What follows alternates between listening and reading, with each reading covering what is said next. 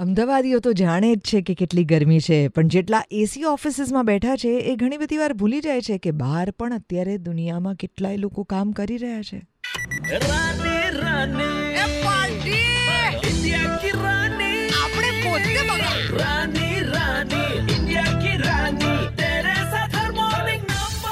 જેના માથે છત અને છાંયડો છે એણે પણ યાદ રાખવાનું છે કે એવા ઘણા બધા છે કે જેની પાસે નથી.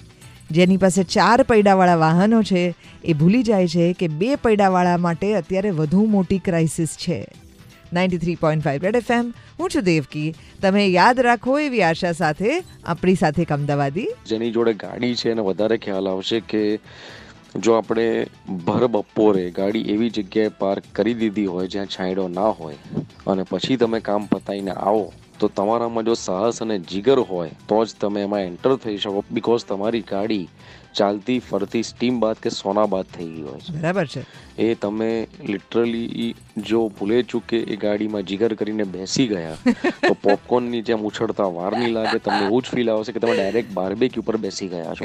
ઇટ વોઝ ધેટ ફિલિંગ જે મેં આજે એક્સપિરિયન્સ કર્યું. અને એનાથી ખ્યાલ આવ્યો કે ના ઓરેન્જ એલર્ટ ખોટું નથી.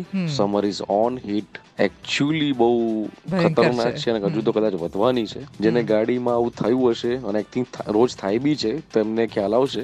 બિકોઝ તમે સ્ટીયરિંગ બી એક હાથે ના શકો. તમારે ઘડે હાથ બદલવો પડે આંગળીથી ચલાવવું પડે. એ લેવલની ગાડી ગરમ થઈ જાય છે. એટલે લિટરલી તમે આમ ગમે તેટલું એસી ફૂલ કર્યું તો બી જો તમે ગાડીમાં એકદમ નીતરતા હોય એવી ફિલિંગ આવે કે બહુ સાચેમાં લાઈવ સોના બાત લઈ રહ્યા છે. તો વિચાર કરો કે જે લોકો ટુ વ્હીલર પર છે, એ લોકોની સીટ તો કેટલી ગરમ થતી હશે. એનું માથું જ કેટલું ગરમ થતું હશે, એના હાથ કેટલા બળતા હશે.